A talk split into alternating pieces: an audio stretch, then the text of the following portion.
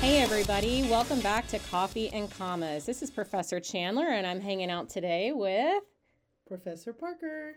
All right, guys. So, what we're going to be talking about today is a formula that I learned a long time ago, back in the ancient days when I took English 101. Like, Right. Like three years ago. Oh, please. No, it was like 20 years ago. So, here's the thing I actually. Wait, you do realize that they weren't alive. I Some of know, I know, alive. I know. Well, I did say it was ancient Yeah, times. true. I didn't have a cell phone. Actually, I didn't have a cell phone until like five years ago, for real. really? Yeah. Wow. And um, so I took this class with a, a gentleman named Dr. Ellis, and he was essentially a dinosaur. so, and I had him on his very last semester ever of teaching English, and I heard this guy never gives A's. Uh, so I was kind of up for a challenge. I knew I liked reading, I knew I liked writing, and I walked into his class, and the very first day, he gave us this little article, and it was from the opinion section of a newspaper. And it was essentially some kind of debate about parents and whether or not they should allow their children to be on the internet or something, right? Or on the phone or some kind of technology thing. So we had maybe 15, 20 minutes to read the little article, and then he asked us to write an essay right on the spot. And that was day one in English 101 with Dr. Ellis. So I wrote what I thought was a really good essay, right? Mhm. I'm opinionated, guys. Like, I was born to argue. And I write this essay and I leave and come back a couple nights later thinking I just hit it right out of the park. And you know what? I got a C. Oh wow. I got a C on my very first essay in an English class. And I tried to not let him see the bottom lip trembling. Um,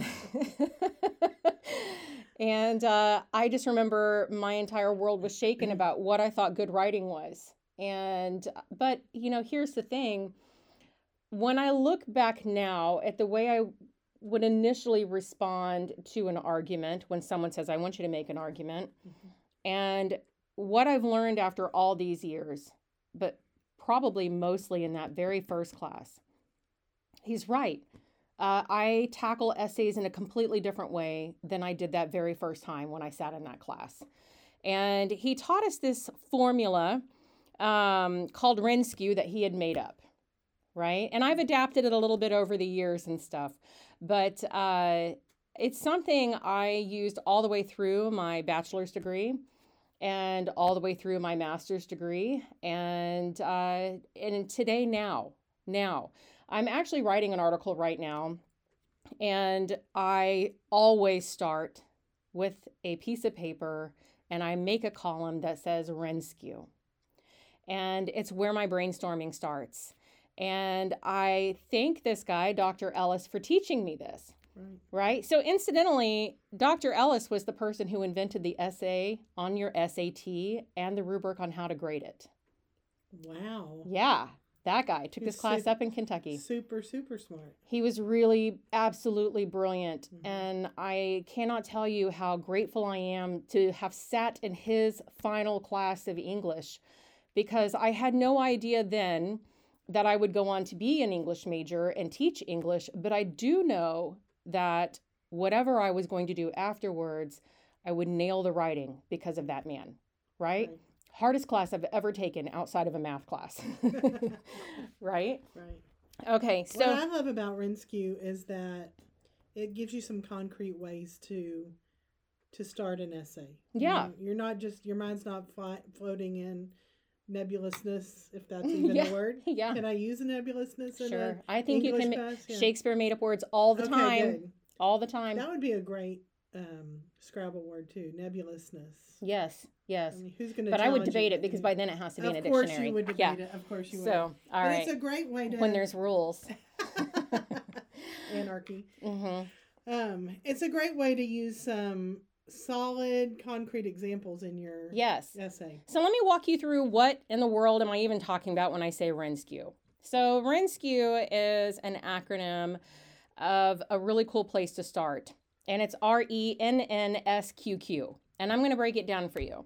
So Renskew, if you're writing this down, if you're in my class, I've got a handout. I think if you're in, If you're in Professor class, Parker's you've class- already, you've already gone over it once. yes, But you'll be revisiting it. So Well, listen up. I actually ask my students when I'm in class, I make them memorize this and I quiz them and I drill them over and over again. And usually at the end of the year, I always ask them what was the most important thing you learned in my class. And it's either the, the rhetorical appeals or it's Renskew. So let me tell you what Renskew is reasons, examples, names, numbers, sensory words, questions, and quotations. Right? Dr. Ellis would drill me on this over and over our entire class we would walk in, he'd say, get out a piece of paper, define Renskew. And like we really had to know them. And um, and I just thought it was so ridiculous. I'm never going to use this again outside of this class. And here I have made an entire career out of his Renskew. I wish I could find him. Like I really, he's probably he's probably passed on by now. But I mean, if he only knew, if he only knew how transformative this one silly little English lesson was for me. Right. But it really was. So, reasons, examples, names, numbers, sensory words, questions, and quotations. These are the Lego blocks of building your masterpiece of an essay. So, anytime a professor says, I have an assignment for you, especially if it's grounded in something like research, this is where you begin. You take out a piece of paper and you write this column R E N N S Q Q, right?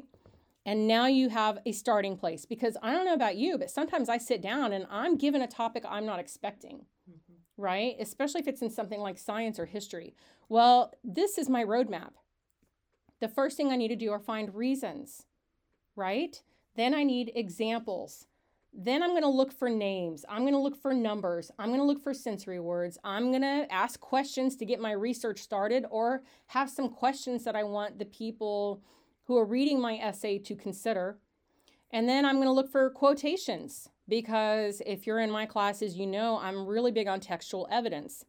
And it's really not just me, it's any professor who is asking you to write on something is going to say, You show me where this is, show me where this is coming from. Um, because that's, you know, we talked a little bit about argument. And I talked about this uh, with, with my students before. You know, arguing in academia is you know making a claim and supporting it with evidence or you know your details and the reason we do that is because doing so is defending it or bringing truth and that's the real goal i think of an argument is to bring truth to expose some kind of truth Mhm. right Right. And, and you know, truth can be a little subjective too. sure Because your truth and my truth may be a little bit different. mm-hmm, But, mm-hmm. but I can back it up. I can back up my truth. Can you back up your truth? Yeah, and I'm going to do it with Rinskew because, and here's the thing. So let's say we have some kind of claim. We're talking, like I told you, the very first essay I had to write was Mhm. something with technology, right? And so, so let's talk about social media. Right. Let's say you're given a, you know, some um, some essay on social media. You need to write a paper on social media. Now, there's a million things you can do with social media because that's such a broad topic, Right. right? Right. So I might start playing around with some different types of claims. Where would you start with something like social media? Like if you I mean, What goes through your mind? Immediately, I would, I would um, think about the value of it. Either, Okay. you know, my claim would either be social media is amazing because of mhm, with three examples, or mhm, um, social media is the end of the world because Mm-hmm. of three reasons. So my first thought would be value. You know, I Right. Would, I would attribute some value. To it. Okay. So I think that's a great thing to do. You can, I mean, there's so many different things you can do. So find one thing that you're kind of interested in and let that be your your starting point. You may find, and and this is something I, you know I really have learned about myself as a writer, that my first idea is not always my best idea. And that through the actual writing process is when I find out what I really want to talk about. It may be on page four or five of a five page essay. But you know, I even have students today on a Zoom call. We talked about their example essay, and and they're doing that right now. They're Yeah. one of them is changing her thesis statement because she couldn't really make that last Mhm. paragraph work. Yes. She felt like she was kind of repeating herself or becoming redundant, so she's going to change the last part of her thesis statement and and add that to her essay. And and you're right. Your- Yes. Your first your first thoughts are rarely the best thoughts. So here's the really super cool thing about writing. When you're having a debate with someone and you start, you know, with your verbal vomit of all of your information, it's really hard to go back and say, oh, you know what? Never mind. Actually, I'm going to argue this side. But in writing, they don't know Right. all the steps that have taken place before you get to that idea, that beautiful, brilliant idea. You just have to use the backspace. Yeah, you're just like, nah, I'll highlight the whole section and delete it. Like, this is all bad.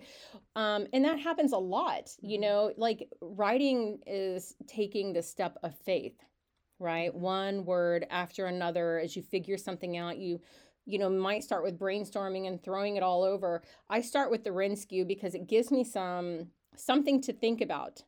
Focus. Right? Yeah. Really helps you focus on one topic. So if we're going to argue something like social media is good for you or bad for you, well, we have to start with some research. So the first thing I'm going to do is I'm going to look for reasons. Why is social media good and why is social media bad? Mhm. Right? I need 3. And if I can get some kind of, you know, 3 reasons, then I'm working in a pretty a pretty good space. Right? Hopefully I can get all 3 on one side. So there are times that I see the value of another position. Right.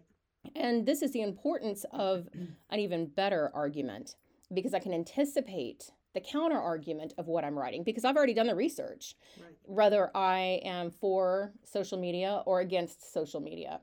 It doesn't matter. I need to know both sides of this issue to anticipate that other side so I can make sure that my truth is much better supported than their truth, mm-hmm. right? Right. Well, and I think if if we're being real, hmm most issues are not so linear. They're not all Right. right or all wrong, all black or all white. There's some kind of truth Yes, both ways. yes, So maturity is really being able to say, "Hey, I, I agree more like this personally, but I do see that there's some merit in someone else's absolutely. opinions." If if we could get everybody on board with that, we would have a much Oh my nicer world. we would have a much Well, that nicer would be world. called heaven. So it's a utopian idea. Okay, so once I have those reasons, then I start looking for examples. I want to find some stories or some cases uh, that are showing that. If I'm in science, I'm going to look for some specific data. You know, maybe I'm looking at social media effects on the brain. Well, I need to find some case studies, right? Um, if I'm looking at does social media increase depression, well, then I'm going to look for stories of people telling their experience and sharing Right. their own narratives about that, right? right. Um, so I'm going to look for examples because those examples are really going to start beefing up my reasons. Here's the reason, and here's here's an example of that reason, Right. right? Right. Um, the next thing I want to do is I want to look for names. And when I say names, I mean experts. This is, you know, if you're in my class, you know I'm, I'm big on rhetoric and the three rhetorical appeals, which are logos, pathos, and ethos. Well, ethos is when you establish credibility. And since we don't have any in a 1301 class, right? I'm just going to let you know right now, I hate to disappoint you. You are not an expert in anything, right? Um, but that's okay because you can borrow the credibility of someone else. Right. I borrow these definitions from Dr. Ellis. I borrow my rhetorical definitions from Aristotle because while I do have a master's degree in rhetoric, um, You I'm don't know everything. I still don't know everything, and I'm still, I mean, come on. Who better to provide the definitions of these claims than the actual expert who wrote about rhetoric in the first place? and I love that quote. Um, standing on the shoulders of giants. Yes. I mean, that's kind of what we're doing. Right? yes, yes. We're using all this great research or um, information that's been given to us, and we're just taking it to the next level, right? Right. Because we haven't had to get the low stuff, we can move forward in it. So, So don't leave social media, if this is your topic, don't leave your topic um, just floating out there. Tie it down to an expert. You know, start brainstorming who are the big names you even know in social media. I'm thinking Mark Zuckerberg, I'm thinking Zuckerberg. Yeah. right? Even Steve Jobs, hmm right? Uh, gosh, who started Instagram? Uh, well, Facebook owns it, so I mean, Facebook owns everything at this point. Does it matter? Um, so I would I would want to start looking there. So if I've got Mark Zuckerberg already, I've got one of the big people that have, you know, worked within social media. But I also want to start looking for psychologists that have studied Mhm, this. I want to, you know, dig a little bit deeper, look into scientists, look into the engineers, the people behind it. Who are the experts? And who are the most well-known people that are writing about social media? So like for me i happen to like nicholas carr who wrote a book called the shallows and is essentially a book asking is the internet dumbing us down? Mhm. right?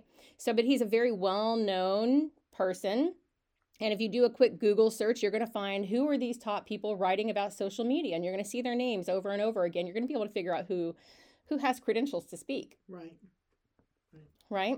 So get the names because those names are already going to make your essay look a lot better. The next thing I want is numbers, right? So when I'm saying numbers, there's a couple different ways we can do this. The average person spends two hours and 22 minutes on social media. That's a lot of time. Yeah, okay. Imagine how many great essays could be written. No, that's not even. if- So let me tell you. I I did an experiment last semester with my students before we were, you know, online when we had a face-to-face class. And I asked them, take out your phones and move over, like do the little screen swipe so you can see the average use of time. How much time do you spend? And we had a contest like who wins, right? Just guess. Well, I know for me, I'm about an eight-hour user a day. Okay. But that's on my a whole iPhone. So yes. Well, and that's what yeah, we're looking at. Yeah. So Yeah. I'm an eight-hour a day. So I had students that had upwards of 13 hours a day on their phone. Mhm. Yeah, and but they didn't realize it until they sat down. So if you're listening to this podcast, just pause it for a second, take out your phone and look and see how much time are you spending on your phone? Mhm. Because 2 hours and 22 minutes is averaging in all these people like me who don't use social media, right? right. So there's other people who are using a lot of social media. Um, 66% of children who use social media have an increased depression rate. Wow. 66%. So you can kind of get an idea what I'm doing with my numbers here. I want dates, right? I want stats. I want to know how much money is made, uh, you know, off social media advertising. I want those numbers because that is also establishing credibility. So when we say that truth is subjective, well, those numbers may not be so much, Right. right? And that's where I'm really just taking something that I believe. If I'm saying, I think social media is overused in America, right? That's my claim and that's my own truth. And people can say, yeah, but I connect with my family. This is how I know the concerts are going on. I wouldn't know a thing about COVID without this. Um, you know, my job is to start presenting information that makes you sit there and nod your head and saying, oh, okay, Well, I see your side. I think you have to be careful with your numbers too. That you you pick re- resources that are credible. Yes. You know because This is why you have to go to those experts. yeah. Do you- not pull your numbers from a meme, exactly. right? I mean, we laugh about Right. this, but or Entertainment Tonight, Yeah. or you know some of those kind yeah, of yeah. sources. Those aren't academic sources Yes. for sure. and- No, and, and the thing is, is we're so guilty of them. I, I saw, I used this uh, one tweet I pulled from Donald Trump, who had tweeted a meme and it had a bunch of statistics, but that meme was fake. It was fake news. So even like someone sitting in the presidency is susceptible You to falling for. fake news use fake news? But I mean, anybody can anybody can fall for it. Sure. anybody can fall for it. You know, I mean, we're all susceptible to fake news because people are really, really good at it. And when they're throwing out those numbers, it's easy for us to buy into it. Um, but still, go find credible numbers. Sensory words. This is when I want to start writing within the actual language of the field that I'm in. If I'm a scientist, I want to use scientific terms. If I'm a psychologist, I want to use terms in psychology in my field. If I'm writing in literature, I want to make sure I'm using words like archetypes and, you know, story arcs. I'm using those sensory words that are within the field that I'm writing in. Does that make sense? hmm hmm Right? Uh, the next thing, questions. We talked about this. Is Google making us stupid? That's what Nicholas Carr is saying. Right. What do you think? Do you think it's making us stupid? Honest. I mean, I can I can argue it both ways. Yeah. I mean, I think think of all the information that is at our fingertips. You know, I, when I was growing up, and I had a question, I'd ask my dad, who would in turn say, "Go get the encyclopedia and pull it up." Mm-hmm. And for those of you who don't know what an encyclopedia is, it was a big book of information. Several books. Yeah, several You had to- You got to know your alphabet pretty well. exactly. And now I can Google it, especially if I know where to go to get the information. Right. So I can see some benefits, but I also have a 10 year old, and everything she reads or watches, she thinks is truth. So she'll come up with these. Oh, please. My parents think that. My parents think that. They read it on the internet. It must be true. Exactly. You know? So, uh, yeah, there's lots of great memes. And I know most of you guys know that's not true. But, um, you know, I, I don't know. I, I think that the internet is such a rich source of information. And when I do begin research, you're going to have professors tell you, don't ever go to Wikipedia. Guys, I start at Wikipedia. Absolutely. I start at Wikipedia, then I scroll down to the very bottom and I look at all those resources. And that's a tip right there because they're already doing some of the research for you. Most of those are credible and you can use those, but you can't use Wikipedia as an actual source in your papers. I sometimes go to easy ways. I'll just Google easy ways to understand Something whatever complex. comes- Yeah. Some kind of. That's, but that's honestly, Then at least I get an idea of what I need to use. to- yes, to yes. Google. So, yes. Yeah. Yes. So, um, you know, Melissa and I were talking about Marxism before the class because I told her I took a class once and the the entire text that we used was arguing for Marxism.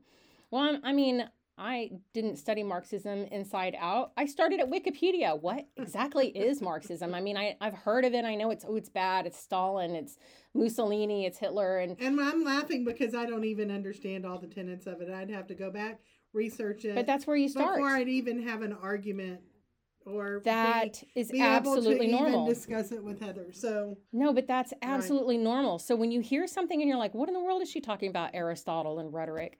Uh, go to Wikipedia. Start there. There's no shame in starting building a block, a foundation. you got to start any. somewhere. Absolutely, absolutely. Listen. I did my uh, doctorate in business administration, and there was so much math in it that I had to go and look up the vocabulary word before I could even know how to do the problem yeah. because I didn't even know what the the words. I don't know what you you're asking me. Yeah. Yeah, yeah. yeah. My son actually just showed me like this little meme. He's in statistics right now. Uh-huh. And he's like, it's probably too late for me to ask what this and this mean because he's like halfway through the class. But exactly. But yeah, so all right, so you want to have some questions, questions that you're asking about the research, and some questions you might want to leave for your reader to consider. I don't do a lot of questions for my reader because I think rhetorical questions are weird.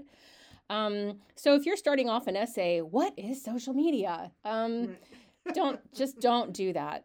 Don't Mm. just take that just take that It's kind question of off and start insulting. answering. Yeah, kind of insulting. we don't have to back it up. And I know a lot of, you know, uh, composition teachers are just starting there because you are starting to put words on, and that's fine if you start there, but take it off in your editing process because you Mhm. should answer it.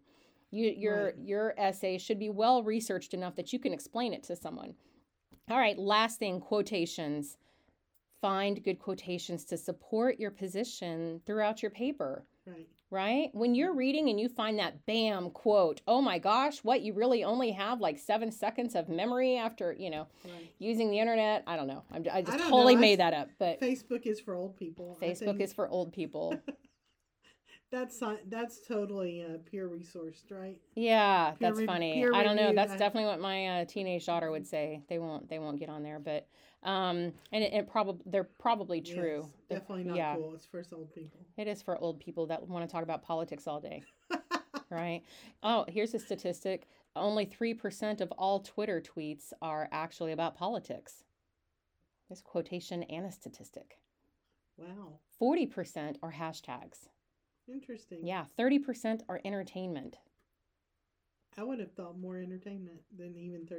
I would have thought more politics. Only 3% are talking about it, but it's the the problem is is like you have people like, you know, Barack Obama who are, have such huge followings, right? Mhm. Millions and millions of people who are talking politics. So the exposure is so big even though the actual tweets themselves are very small Small. in number. I thought that was fascinating. Yeah. Very Yeah, interesting. very interesting. All right, guys. So Renskew, reason, examples, names, numbers, sensory words, questions, and quotations. Start there, and your essays will be awesome. Have a great day.